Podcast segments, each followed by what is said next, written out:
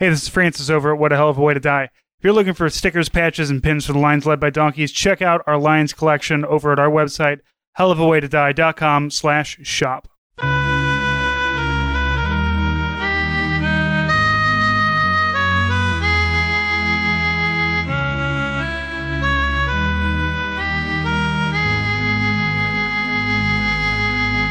Hello and welcome to Lions Led by Donkeys podcast. I'm the always incapable of doing his job host, Joe.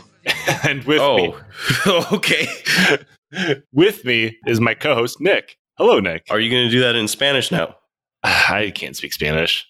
I think it's like hola, bienvenido, olos. I can't say lions in Spanish. Apparently, Tigre. No, that's definitely tiger. No, fuck stupid. no. I think it's like Leonidas. Leonidas. Yes, sir. This is the scene from Inglourious Basterds where they're like, "You speak the third best Italian." Like, I don't speak Italian. Like, that's why I said third best. I think that's just you. I definitely don't speak Spanish. Like you, I have uh, Spanish is one of those languages that you kind of understand. In all honesty, I understand more of it than I can speak it. So I just make my grandma really unhappy. I mean, what is a bigger tradition on this podcast than making our family disappointed in us? I took two years of Spanish in high school because it was the only foreign language offered, and we had to take it. Let's see, how long did I live at home? I took 18 years of Spanish. 17, yeah, 17 to 18 years of Spanish. Is- I mean, that's like me in Armenian. Like my family all speaks Armenian. I barely fucking know. and you're sitting there like, hey, Dolma, yeah, hey, bro. Yeah. I know that word. I just pull my uh, my shirt collar down and flash the chest hair, and they're like, "Yes."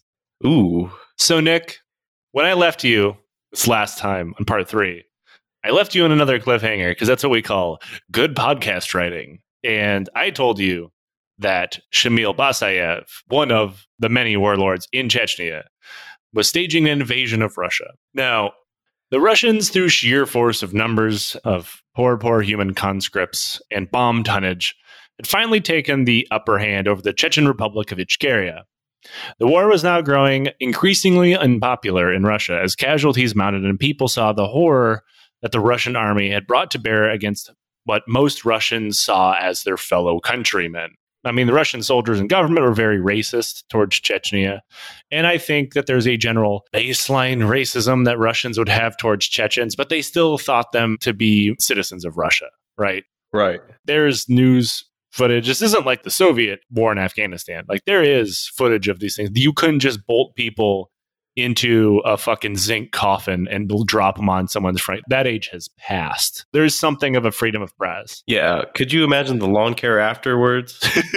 it's like when you accidentally leave a piece of garbage on your lawn and the, the, the grass all dies around it, yeah. except it's your son. so now, several Russian republics, think of them as states, right? It's a federation, passed laws that said they would shield their young men from the law if they dodged the draft, knowing that they'd be sent to Chechnya for duty. Draft Yeah. dodging skyrocketed across the country, and you couldn't find enough of the contract soldiers uh, to fill the gaps behind. Just imagine, like during Vietnam, if like Montana was like, no, if you dodge the draft, we're not going to arrest you. Like, that's kind of crazy, right? Right. That's really fucking cool. I don't often stand random Russian republics, but you know what? They deserve props. Draft dodging? Yes, sir. Meanwhile, the war in Chechnya was spreading. Chechen fighters, driven into the mountains and forests, fled into the surrounding republics of Ingushetia and Ossetia for safety. Only Russian forces followed them, invading more parts of their own country without authorization or, again, approval from parliament, bringing along with them their careless carpet bombing and artillery strikes. Soldiers deployed into these areas lashed out at the civilians there too, even though they weren't in rebellion and occasionally got drunk and shot one another in full view of their commanders and in one case a state lawmaker What? just uh, yeah just imagine like you are deployed to afghanistan or iraq or wherever the fuck else our next war is going to be and like you just get fucking trashed on boot polish and then shoot someone in front of the congressperson that came to visit Who the fuck is carrying boot polish around? If you're carrying that around to get fucked up, you need help. you have an artisanal taste. So like, you know, you guys are just going to have liquor mailed to you because it's it is that easy. I, on the other hand, am going to eat this boot polish, this bespoke alcoholic beverage. Mmm, the Kiwi brand. Just imagine like gunning down another soldier in front of like I don't know any congressperson who comes by for like a, a visit overseas, like because that's kind of what happened. Oh, he was visiting. Yeah, a member of the state Duma came down uh, to the war zone to see like the conduct of, I believe it was Ossetia, when troops went over to Ossetia. I want to see how my boys are doing out there. Oh, they're shooting each other. yeah. Oh shit. Meanwhile, the Chechen Mufti Ahmed Kadyrov declared that the Chechens were not simply fighting for independence from Russia, but they are fighting a holy war or jihad against the Russians for all of the Ummah or Islamic community.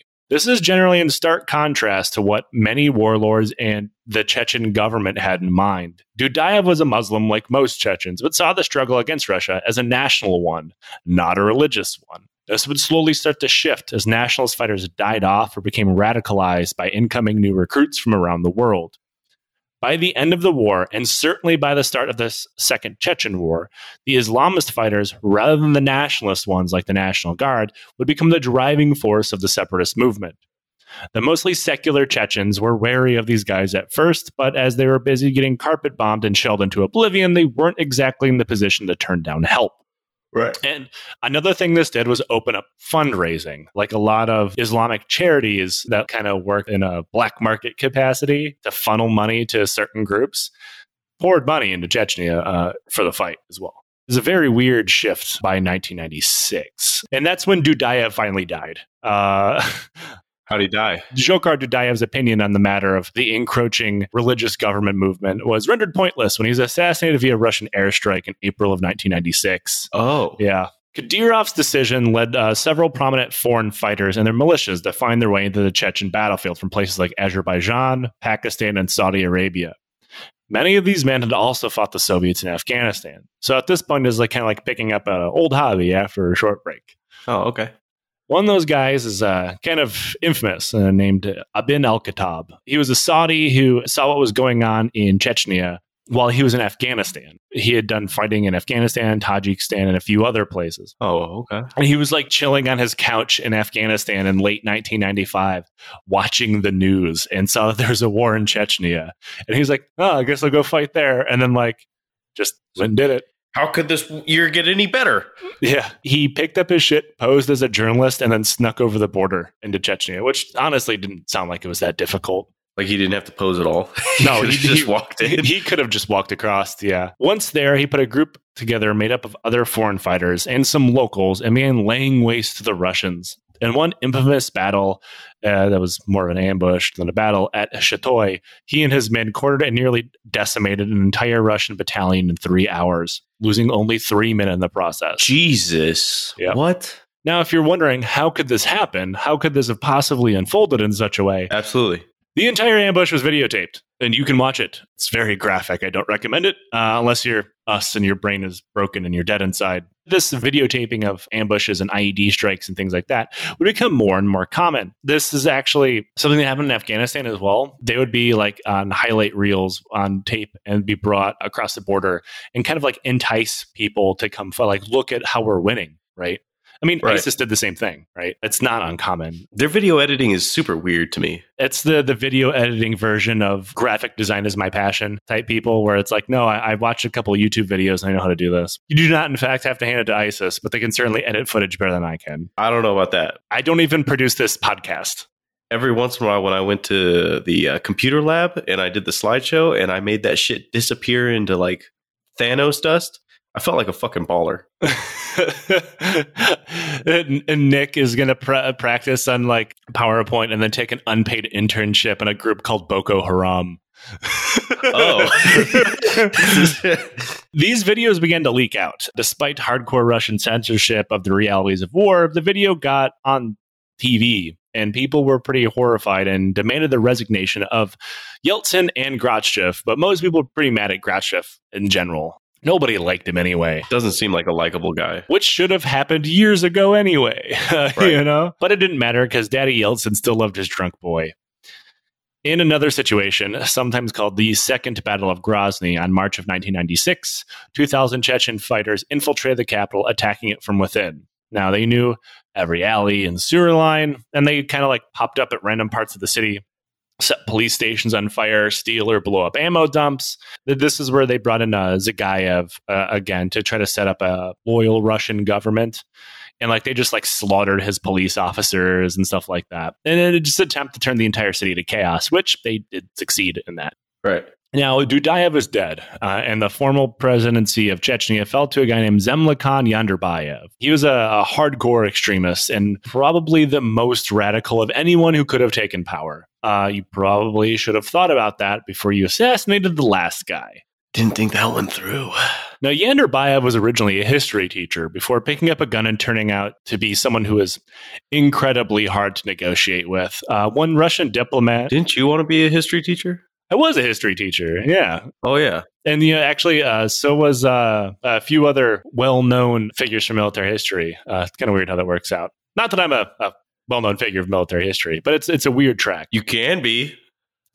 One day, the Russian diplomat said it would be easier if Shamil Basayev, a man who, remember, was once accused of drinking his enemy's blood, had become president. That's the kind of guy Yandarbayev is.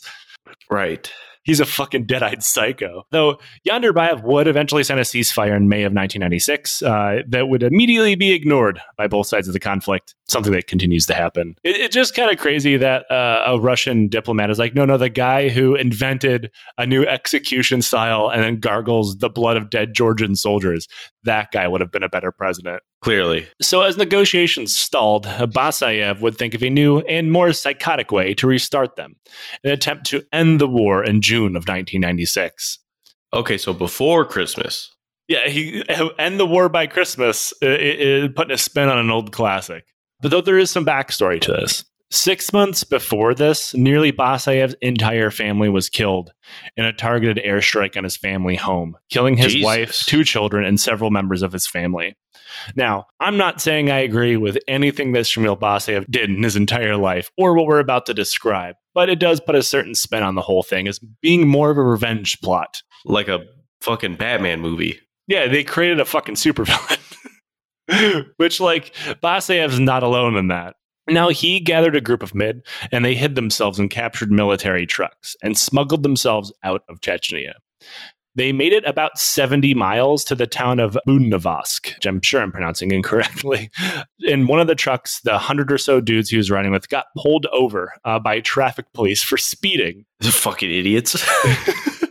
God. Imagine being a, a, local cop in a very rural area of, of Russia. I'm like, oh, those military trucks are speeding. I'm going to pull them over. And then, like, a hundred fucking Chechen soldiers jump out. Like, oh, I was two days from retirement. Imagine being the cop pulling them over. Like, why? Just let him, like, who's going to pull over a military vehicle? I've been pulled over. Yeah, I believe it. In Washington.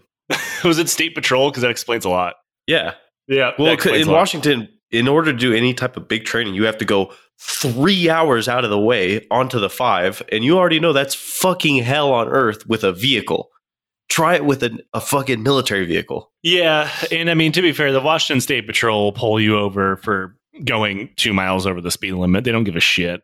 We weren't even going over speed limit. We just got pulled over for no reason. Were you driving? I was just making sure your guys' paperwork was right. We're like, dude, really? I was under the impression that uh, someone who was not white was driving this truck. Ah, oh, shit. I was TC. was See, there, there you go. I was fucking good. State patrol climbs in through the window, like, "Sir, are you Mexican?" Like, God damn it! well, that, that, was like when you were driving around my little ass town oh, and got yeah. pulled, got over four different times for just looking different. Yeah, Washington. It's great, folks. That, that, that's like one of my favorite. This is completely off topic. I don't care, but like, it's one of my favorite things with the Pacific Northwest. Everybody's like, "Oh, you fucking stupid liberal hippies!" Like, that is the most racist fucking place I have ever lived, and I lived in Texas. You know? Ooh, yeah. It's kind of incredible that people don't realize well, that. I, I also attribute to the area that we also lived in. Sure. I mean, would that happen in Seattle? Yeah, probably. But Absolutely. instead of getting pulled over, Seattle PD would just start fucking hitting you. The Pacific Northwest is absolutely one of the most racist places I've ever lived. It's just on the down low. Everybody just thinks of like Seattle and Portland, and they don't think Oh of yeah, very everything else, the place that you can probably afford to live in. Uh, Basayev and his men decided, fuck it. We're, we got far enough. This is good. So they jumped out of the truck and began shooting wildly in every direction. Fuck it. Death Blossom. like, I'm sure the cops were pretty much immediately killed. They raided local government offices and eventually raised the flag of the Chechen Republic over the local police station. Baller move. yeah, big, big dick energy. Big warlord energy. And then when Russian reinforcements began to arrive, they retreated into the local hospital, taking the entire thing hostage with all of its occupants inside. I was just here for a checkup. Yeah, just going there to get like, you know, a fucking allergy shot and you get held up by militants. They had about 100 people, give or take. They were spread out uh, around several buildings.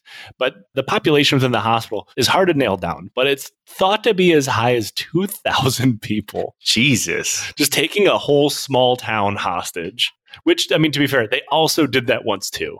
Okay. And the Russians took it back by blowing the village up. Jesus. you can't hold them hostage if we kill them all. Which, to be fair, that was also their tactic in the Moscow theater crisis as well. Like, we'll just kill everyone and you'll have no hostages. Face. Problem solved. Scoreboard! yeah. They're they're doing that old well, my job's done here. It's that meme of the guy tapping his head. Can't have a hostage crisis if I kill all the hostages. It's true. It's true though. Yeah. Using these hostages, Basayev began making demands. And this isn't even the first time this occurred during the war. Early in the same year, a, another warlord named Salman Uldayev led a group of fighters over the border into Dagestan and raided a Russian airbase. Whenever you say Dagestan, I'm just thinking, you know, fucking UFC and Oh, yeah, yeah, yeah, yeah. Uh, the 100%. Khabib. Yeah. yeah. I mean, that, that is where Khabib Nurmagomedov is from. Yeah. I believe. Yeah. I think if I already pointed that out at one point during the series, and I just don't remember. I think it was the first episode. Uh, now, as they were leaving the airbase, they had around 200 men, and they got chased off by Russian reinforcements. So they entered the nearby town of Kizlyar and then took the entire fucking thing hostage, which am- amounted to be around 1,200 people. They're on a roll here. The Russians attempted to storm the village, but eventually decided just to flatten it with artillery and rockets after the rescue mission failed. Uldayev used the surviving hostages as a negotiation tool to secure their safe passage back to Chechnya, but it didn't work, and the Russians ambushed them anyway, killing more hostages in the process. This whole ordeal did not slow the Chechens down. They have momentum. What it did show is if you're Chechen, if you're a fighter, and you take Russian civilians hostage, uh, they will probably negotiate with you, which is like they kind of do over their own POWs, but not really. This is a lesson learned because you know you're a fucking psycho threatening innocent civilians.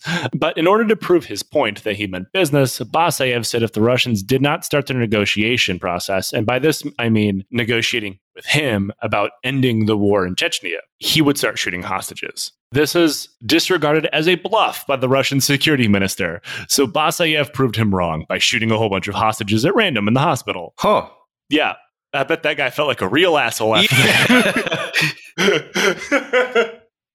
He's not doing it. He's bluffing. Sir, uh, we, we hear gunshots coming from the hospital.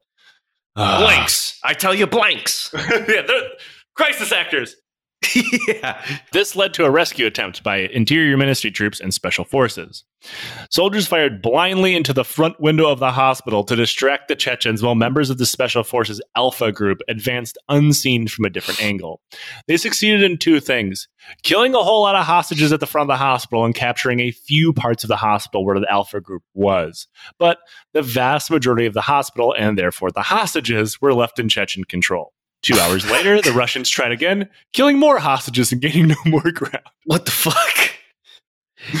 like the Chechens are like, distract them." we're not even doing anything. yeah. We'll distract them. You go in through the window where they can't see you, right there. That's the the front window, right next to the door you're shooting. Exactly. Yeah. What if we do suppressive fire directly into the hospital full of innocent civilians? They'll never see that move coming. Wild card, bitches. yeah, wild card. uh, when Basayev got on the phone to yell at the negotiators, He was told these forces were acting completely independently from government control. I have no idea if that's true or not, or the Russian commanders were like, ah, I'm not owning this one. I would call and be like, I don't think you guys are good at your job. yeah. Like at this point, Basayev knows how to deal with Russians, and I think even he's kind of astonished by this, right? You guys are metal. like, could you guys stop shooting all the hostages? Before long, I'm not going to have any leverage. I don't have any hostages to shoot anymore. You shot them all. By June 19th, after nearly a week long standoff, the Russians stopped trying to retake the hospital. So I just imagine the snipers were looking at hostages and be like, I got a clean shot. and they, they could see the terrorists, but they were just looking at the hostages. No, don't don't shoot the terrorist. The the nurse, take her out. yeah. Oh God. Now the war wouldn't end at this hostage taking extravaganza, but Basayev and his men would release the remaining hostages. And then, incredibly, all of them wounded. All of them shot in the knees. Uh, all of them would be allowed to return to Chechnya using a few volunteer hostages as human shields. Okay. By the end, 130 civilians, 18 policemen, and 18 soldiers were killed, along with 500 people being wounded, and uh, 11 of Basayev's men were killed as well. Those are not good numbers. no. This is like the bad news bears of hostage situations. uh, and like Basayev said that he got all the men's bodies back to Chechnya by like shoving them all in a refrigeration truck. I mean, like, got to slow down the decomposition. Priorities, I guess. How many you don't need them anymore? Just throw them outside, throw them in the dumpster. the Russian response to this in, uh, incident nearly toppled the government and deflated any possible morale that the Russians had previous to this from taking the Chechen capital of Grozny and attempting to install their own friendly government. The Russians and Chechens once again signed a ceasefire in order to lead to negotiations. The negotiations, of course, would be the end of the war. Everyone would assume that this would be fast this time around, but it wouldn't. By July, the entire process had collapsed once again. While military operations had been ongoing, the Russian government pulled out of the agreement and large scale operations continued after that. Uh, okay. During the negotiations, they were still doing, I guess, what we would consider counterinsurgency, like doing patrols and stuff. They weren't like planning any offensives into the mountain or anything right. Like but with uh, uh, and the uh, Russian government were having arguments, and it all came down to like the status of Chechnya. The Russians weren't even like fully against pulling out of Chechnya, but they're like, no, no, no, we'll leave, but you still have to be part of Russia. And like Yandarbayev's like, why the fuck do you think we're fighting? Like, what the fuck? yeah. The Russian government wanted a they were fine with an empty victory. They just needed they just needed something to like say that they won. Like, no, no you you can win by us pulling all your troops back, uh, all of our troops back, but like you also have to like be part of Russia so we can look good. They're gonna have that OT loss where it's like it's got the three fucking uh, records on there. What do you mean? Where it's like it just doesn't even matter. Pretty much it, that OT it, win that nobody really cares about. It's like the the when you're watching football and they suddenly somehow manage to get a tie. Like how oh, yeah. did you do that? Now, for our European listeners, I mean hand egg or gridiron or whatever the fuck that's called, not soccer. But the negotiations fell apart and large scale operations continued once again. Now, if you were in the Russian army in the 1990s, that that just means drinking a bunch of vodka and shooting each other, I guess. There's another thing. Uh, they wanted the war to end on positive terms because Boris Yeltsin had a presidential election in 1996, right? Right. But he won anyway uh, because most people uh, kind of think that he it was crooked, which probably you believable. Know, yeah, uh, Boris Yeltsin won re-election in 1996, and he finally fired Pavel Grachev. So we got that oh, going good. for us. Yeah, only two years and one entire war too late. that was the lone bright spot as he campaigned on ending the war, uh, which was only about to get worse for Russia, despite Yeltsin declaring the entire thing done and over and won back in May, if you remember. The Russians were massing their forces in the south of Chechnya, where the bulk of the rebels had held up in the mountains after losing the capital. They're expecting a brutal but decisive fight that would finally smash them once and for all and they uh, had been funneling more and more men from the like the main garrison at Grozny, more tanks, more everything south. Everything is getting sent further south. Now, obviously, this battle doesn't happen. Uh, what happens instead is that the Chechens saw and knew exactly what they were doing. and it meant they pulled thousands of people out of Grozny to move them south. So, Basayev and a few other warlords gathered around 1,500 men, armed mostly with small arms, and infiltrated the city again. Good, good, good, good. Like last time, they knew the city much better than the 12,000 or so Russians that were occupying it, and it made sneaking in pretty fucking easy. This is generally considered the third Battle of Grozny, though it's hard to put a, a hard line in the sand, right? Because like Grozny was never pacified. Right? They were still fighting in Grozny all the time. Right. If anything, the first Battle of Grozny just kind of lasted for a couple of years. Generally, to sneak into the city, all these guys had to do was avoid a couple of checkpoints that had set up on some streets because you know securing a whole city is sounds pretty annoying and hard so you don't really want to like try too hard right like you don't want Right. to You don't want to Actually, overachieve. The russians couldn't even get a cordon that functioned when they were actively attempting to invade the city. Now that they thought that they had won it was effectively like i don't know like going to a, a military base where the only thing keeping you going through the traffic control point is honesty. You can easily sneak onto any military base. It's not guarded. Just just stay away from the entry points and nobody fucking knows right? But honesty keeps you going oh i'm going to go through the ecp and like all the all the chechens did was like i'm gonna just gonna go around uh, yeah. i'll be about 500 meters down that way and y'all ain't gonna fucking see me Let me just go down one block. yeah, exactly. Right. Now, the Chechen plan of attack uh, was to target various points like the airport, uh, various government buildings, intelligence services, all these government ministries that had moved back into the city after the Russians had retaken it. They were going to target them specifically, kind of like what they did last time of surrounding uh, areas of Russian control and just kind of trying to snuff them out. And on August 6th, 1996, it began again right as Boris Yeltsin was being sworn in for another term as president. Huh. As Chechen fighters broke up the Russian defenses, much like the first time, splitting them into smaller groups and slowly picking them off, Yeltsin had just gone on vacation. I mean, I would. nah, I guess not. I mean, all right, to be fair, there's nothing that Boris Yeltsin could have done to make the situation any better. He could only make it worse. This guy wasn't a military officer. Where the fuck would he go on vacation? I think a lot of them go down to like the Black Sea. I Doesn't sound fun. Oh, I mean, as a beach, I guess. I feel like that beach is depressing. Yeah. Uh, There's just cigarette butts laying everywhere. cigarette butts and sunflower seeds. yeah, like what the fuck? Y'all want to go down to the beach? Just broken vodka bottles everywhere. Uh, I mean, to be fair, we are also like describing Brighton Beach, New York. I don't know if you've ever been there, but I've that, never that's been to New York. that's uh, so for reference. That's where um, Lord of War starts in. That's Brighton Beach. Gotcha. Yeah. Gotcha. Okay, I see what you're saying now. Yeah. Him going on vacation and left he left the entire problem to be figured out by the defense minister. The problem was since Yeltsin's reelection, it's pretty obvious that he's getting older, sicker, and drunker. Uh, he's less in control of day to day functions and spending either time completely blackout drunk or like he was living part time in a sanitarium, which is like old timey speak for like chronically sick people. Uh, Right. for, uh, you know, it's almost like hospice, right? I mean, he wasn't dying, but he was he almost lived there every day.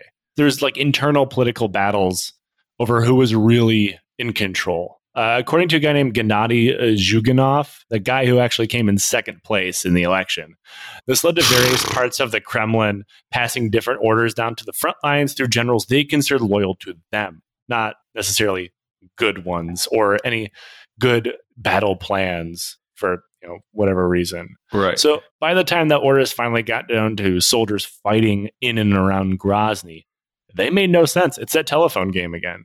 Uh, some soldiers were told to advance and reinforce those trapped in Grozny, while still others were told to retreat. Other units were given explicit orders to recapture the city by the time Yeltsin was inaugurated, leading to something that looked like a lot of like human wave attacks as Russian commanders tried desperately to meet a tight timeline rather than objective goals.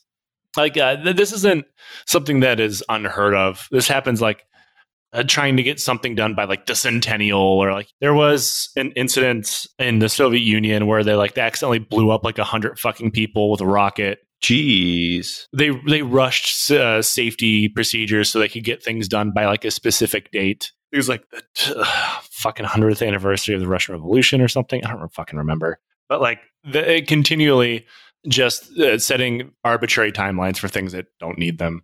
But you know, each time they failed in face of such a clusterfuck, Yeltsin blamed everyone who wasn't him, including the totally powerless regional government led by Zagayev that he had just put in place to take charge of Grozny over the, uh, like the year before and had no actual political power because again, he didn't control anything. Right. You know, like Russians actually did do something that should remind a lot of people of something American soldiers did recently to prepare for counterattacks. They had been so uh, badly mauled by Chechen RPG teams, they now began to weld armor onto their vehicles to protect themselves, including cages that would detonate RPGs before they hit the bodies of tanks or APCs. We called that hillbilly armor in Iraq. People were welding giant pieces of uh, like cages for one. Uh, you'd see sandbags, logs, things like that.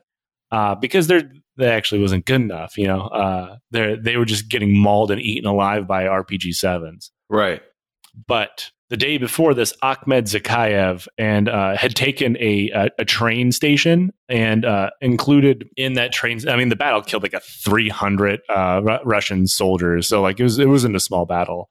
Uh, but he also found a lot of the supplies they had left behind. One of those things they left behind was crates of something called an RPO launcher. Now, this launched a thermobaric warhead, effectively a rocket propelled flamethrower. Okay, this is what I'm. Yeah. Now, if this sounds like it would not be effective against armor, you'd be right. You can't just flamethrower a tank and kill people inside, but it didn't have to be. Chechen fighters would shoot these things at the the Russians, and despite fighting in this war for two goddamn years, they had not stopped riding on tanks and APCs as a common mode of transportation for infantry. This means when the armor was relatively unscathed, the infantry would be melted to the outside of the tanks. Oh. Yeah. Also, remember this, I, I keep pointing this out. It's been almost two years, right? That meant that there's several different waves of soldiers that's been drafted, done their time in Chechnya, their draft time is over, they go home, new draftees come in. There's no trickle down of experience that makes any sense. Uh, there's no there's no like hardcore veterans. You do your 12 months and you get the fuck out of there you get new draftees in, and they'd be very inexperienced uh, due to draft rotations, would see uh, a fireball engulf their goddamn vehicle, assume they're on fire, and then abandon their vehicle. Uh, this, you know, thinking you're about to explode or or whatever. Right. Uh, and to be fair, maybe they were uh, going to. You know, it's it's maybe like lights off a fuel uh, reserve or something, but they would jump out. As soon as they jump out, they'd get machine gunned, and then the Chechens would take the vehicle. Not have a good time. Yeah. Another part of the city where Russians and Chechens were fighting, Russians decided to hit the Chechens with the Uno reverse card. Trapped and with no way out, Russian troops burst into a nearby hospital and held 500 hostages until the until the Chechen fighters allowed them to leave. I mean, you got to do what you got to do. like, the Chechens like, God damn it, we gave him an idea. Fucking, It worked. it's not even original. Yeah, it, it fucking worked. Uh, the Chechens like, okay, okay, you can get out, you, you can leave. It's fine. Which At least honestly, they were better about it. kind of surprising. It doesn't seem like they really tried to take it back. The Russians told them that you know if you don't let us go, we'll start killing all these civilians. And the Chechens like, damn, bro, okay, fine, fuck. like, turn it down a notch, man. Now, in another group, this did not work. A group of pro Russian Chechen OMON police officers attempted to surrender to Chechen fighters led by a guy named Doku Omarov. These police officers had taken hostages, and uh, Omarov said that if they surrendered and handed over their firearms, you know, let the hostages go, they'd be freely given passage out of the city. Instead, what happened is they were disarmed and executed. Ooh. Yeah, the only survivor was a colonel named Syed Magomed Kakiev, who was shot and then played dead until the I guess the Chechens didn't want to like Smart. double tap. Yeah. Hey everybody, Joe here from the Lions Led by Donkeys podcast. If you enjoy what we do here on the show and you think it's worth your hard-earned money, you can support the show via Patreon. Just a $1 donation gets you access to bonus episodes, our Discord, and regular episodes before everybody else. If you donate at an elevated level, you get even more bonus content. A digital copy of my book, The Hooligans of Kandahar, and a sticker from our Teespring store. Our show will always be ad free and is totally supporter driven. We use that money to pay our bills, buy research materials that make this show possible, and support charities like the Kurdish Red Crescent, the Flint Water Fund, and the Halo Trust. Consider joining the Legion of the Old Crow today. And now back to the show. It's weird how that happens because, I mean, it was a rather large group. I think it was 30 or so guys. Like, if you're going to go through the effort of committing gross war crimes, you're not going to double check your work. No, you don't need to. Yeah, I guess it's hard to really describe the what was going on in the city because the Russian defenders in the city had no real um, command and control. There was no cohesive effort. It was almost as if, I mean, this kind of goes for the Chechens too, right? The warlords had their own independent militias, and Dudayev's National Guard has largely been rendered uh, non existent at this point. Everybody's just kind of working in cliques I guess. There's no overall tactical control. Everybody is just kind of like it's small groups of dudes fighting other small groups of dudes held up in the city. And mind you, like the Russians outnumber them by about 10,000.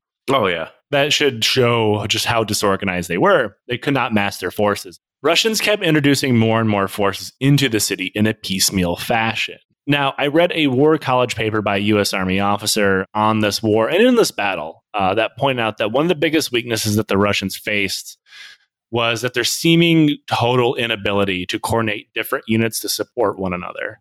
Uh, like at no point did this in this war did Chechens even come close to equaling the firepower or numbers that Russians brought to the battle, and in reality, they should have been brushed aside in all of these fights. Right. The writer compares what the Russians did to attempting to punch someone with a fist, but it's a fist you couldn't close. So, like, since you can mass your fingers into a fist, say I'm trying to punch you, but I have like two fingers sticking out and I just break my fucking fingers. Ouch. Might as well slap them. Yeah. Uh, so each time the Russians tried to reinforce or rescue forces trapped within the city, they would send in single brigades or sometimes an entire regiment of 900 soldiers. But as I learned during the first battle, if you're attacking the city, you need m- more fucking people than that. You need support elements. You, Right. you know, you need multiple units of this size working together. Uh, instead, they just kept feeding these units in one at a time to be fucking like it's like they, it was like feeding conscripts into a wood chipper, right? This one will break them down. Yep. Uh, the last three brigades didn't work. Uh, this fourth one should. Sir, we have three other brigades. Why don't we just send them all in together? No, no, no. One at a time. Like if you're a nameless goon in like a Jet Li movie, we need to Oh, attack yeah. him one at a time. Nearly half of the 276th Motor Rifle Regiment was destroyed, and almost the entirety of the 205th Motor Rifle Brigade. Each time this would happen, the Russians did what they always did carpet bombed and shelled the city. Though this time they did mostly manage not to blow themselves up. So, I mean, I guess they learned that. But instead, they wiped out a convoy of refugees that was packed in everything that moved, trying to get the fuck out of the city. Oh. Yeah. And when the convoy of refugees made it through the bombing, all men above the age of 11, which they considered military age, were sent back fuck? into the city by Russian forces uh, to probably be killed in that airstrike. Right. Now, to be fair, there, wa- there were a lot of child soldiers fighting with the Chechens, which is fucked. But so the, the Russians considered pretty much every boy to be military aged. Now, fully embarrassed that their much larger army had once again gotten fucking dusted. On August 19th, General Konstantin Pulikovsky demanded the Chechens surrender or face an all out attack, which, if you're Russian, meant a total carpet bombing of the city. Right. Now, if you're wondering, what about all those thousands of Russian soldiers inside? Pulikovsky didn't seem to be too worried about them. Uh, he, he gave this warning to the Chechens without approval of the government or any other layer of the military. Oh, fuck. This bombing would have almost certainly killed thousands of his own soldiers, not to mention however many civilians are still in the city, which you know the Russians had already killed. Uh, I don't know. It's this is weird. Like he just was giving unauthorized threats, and that that was enough for a guy named Alexander Lebed. He, was he was the man that Yeltsin had put in charge of the situation because he was too fucked up or sick to handle it himself. And Lebed came to a conclusion. they had to end their war because the only option was attempting to retake Grozny again. And just holding on to the small pockets that were still there for the third time around had cost them thousands of soldiers, or doing what Polkovsky wanted to do, which was wiping the city off the face of the planet. And, you know, this was alongside the war becoming so unpopular in Russia. There's like protests against it, things like that. Right. And, you know, again, the president is so sick he's living in a sanitarium. Like, we can't keep doing all of these things. Like, we have to, like, end the fucking war. But just because he's in charge of the situation didn't mean the government was actually working together. Segments of the government and military did not want the war to end. If that sounds familiar, it should. I can see why, uh, because everything that happened so far made the government and the military look like shit. This turned into something of a power struggle. Uh, when the prime minister came out in favor of ending the war, someone tried to blow his car up. Jesus. Yeah. A lot of the rationale that they have, a lot of these guys have, is like if we just take Grozny and crush uh, Yandarbiyev and like whatever remains of his army, that will regain our prestige, right?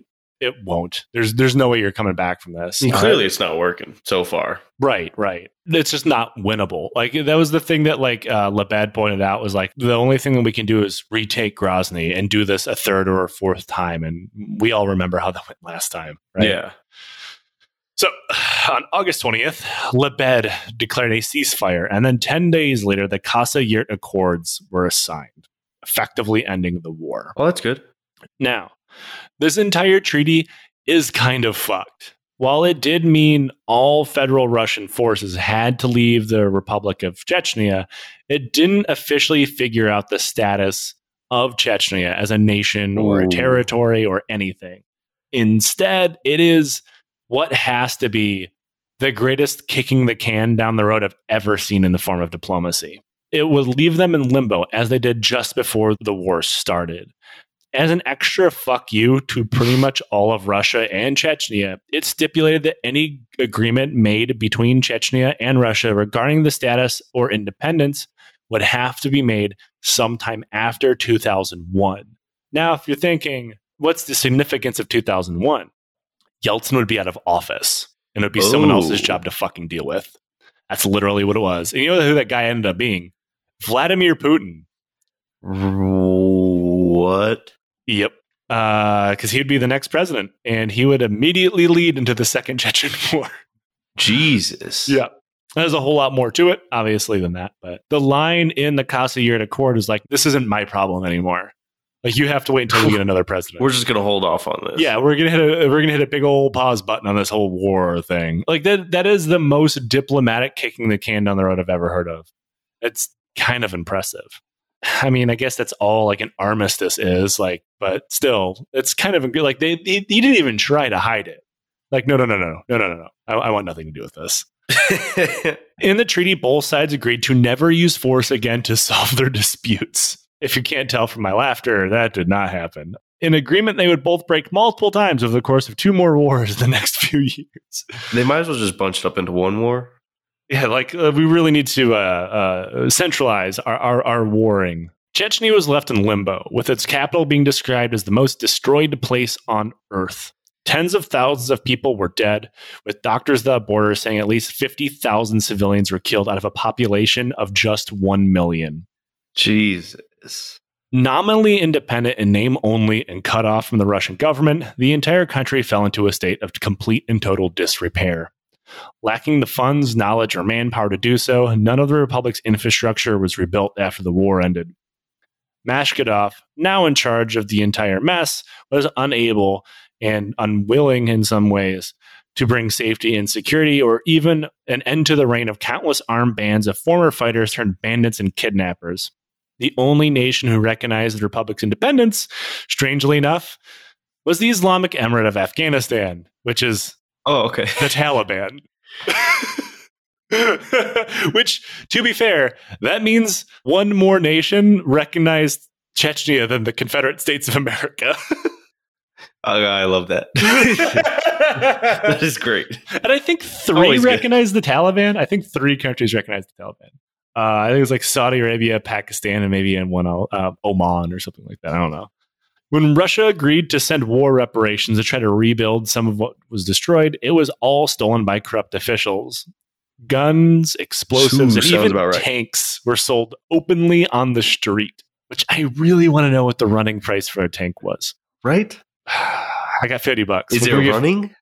How many miles does it have on it? A lot. I mean, from Moscow to Chechnya, and then not, not much more after that. These weapons that were bought and sold openly in the street would then be used against one another in gang or politically motivated killings and assassinations and things like that. Can you imagine fucking gang violence with a fucking tank? That's, I mean, that's the that's the dystopian future I hope for. Like, if we're gonna go full failed state, end of the war type shit, I want to see someone do a drive by using a main gun. That'd be fucking insane. like Coaxial? All right. Yeah, yeah, exactly. And yeah, there's like no real shortage of like the only thing they have a shortage of is like gas, uh, because like their oil infrastructure was decimated, but like they have an endless supply of ammunition for the fucker. Oh, absolutely. Slowly, the Islamic fundamentalist sect of the warlords began to get more and more influential, and Mashkadov tried to keep up with them in order to keep his own political power, eventually instituting Sharia law in the Republic, which ended his own Sharia court deciding his parliament was not following religious law, leading to it to be disbanded. What the fuck? How? I mean, it's like it's it's a game of political chicken, and it's like an incredible cell phone, right? Like, no, no, no, I am also very religious, just like these men. Like, oh, my religious court says that I'm against religion. Fuck. uh, I, you know what? I guess I have to say that. Thank you, Francis. Uh, Yeah. our, our friend over at Hell of a Way to Die, uh, Francis Horton, put a whole bunch of new stuff on the soundboard after deleting the Soviet national anthem on accident. So, you know, it's kind of revolutionary. But meanwhile, more and more hardcore fundamentalists formed their own government to rival his, naming themselves the Mek Shura and declaring that they would expand their Islamic state throughout the surrounding regions. In 1999, they would try to do just that. Independent from the actual government of Mashkadov, thousands of fighters, led by Shamil Basayev and Ibn Al Khattab, invaded the Russian Republic of Dagestan, setting the stage for the Second Chechen War and President Vladimir Putin ending independent Chechnya once and for all under a, a massive hail of artillery strikes and tens of thousands of civilian casualties. And that is the first Chechen War. All right. I, I like to end things on a high note. You know, I really don't like to be be much of a downer. oh, yeah. I can tell. Yeah. Before we go into the question from Legion, I do want to thank everybody for listening to this. I wanted to do the Chechen Wars for quite some time. They're really not known about in the West because, I mean, Russia isn't too happy with them either. Um, I mean, it doesn't make them look good. you see a lot of breadcrumbs that lead from like one conflict to another, especially people like Basayev and Ibn Al Khattab being like the Forrest Gump of war through the Caucasus. It's it's really weird. So thank you everybody for joining us. But we do a thing on the show called Question from the Legion. I swear I'm eventually gonna have a sound effect for that. I don't have one yet. If you would like to ask us a question from the Legion, you can donate to the show, you know, a dollar, whatever slide into my DMs, talk to us on Patreon and one of the threads on there and ask us a question. And today's question is oh, God. Uh, it's pretty obvious that we're both huge sports fans, various different sports, mostly hockey for me. Uh, you're mostly a baseball guy, aren't you? Baseball, hockey. Yeah. What is one hot take that you have involving sports that you think some people would hate? Ooh, God, I don't even think I have one. I'll tailor mine to baseball uh, because you know more about baseball than I do, and that is Babe Ruth sucks. I don't like. I did. I don't like Babe Ruth either. I'll say I say this because he was hitting balls thrown off only white men. Uh, he only had to compete against white dudes, and those those fastballs are going like 50 miles an hour. Yeah, like first of all, if you see their pitching form, not good. Their throwing right, form was awful. Also, their hitting form awful as well. Right. Like I can respect a man who's considered a peak athlete while eating like dog shit and chain smoking and drinking. yeah, I love it. Do I consider him like one of the all time greats of baseball? No. Maybe in the, the old timey days, but like we're past that, man. That shit was like the fuck, this was like a hundred goddamn years ago. when I play MLB The Show and he's a diamond card, mm-hmm. it's why? Yeah. Why? Yeah. Why is he not getting fucking a heart attack for a ball coming at him at ninety? there's a reason why he's not known for his like field abilities.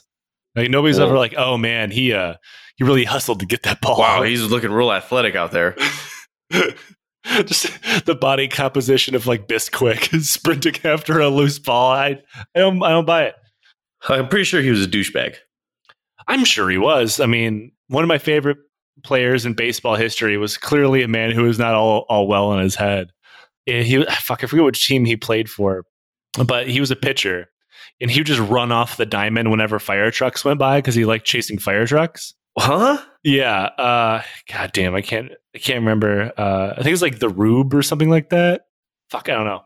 Uh, but like those are the people we should champion in baseball, not Babe Ruth. Jesus Christ. All right, here's one just to tug on you.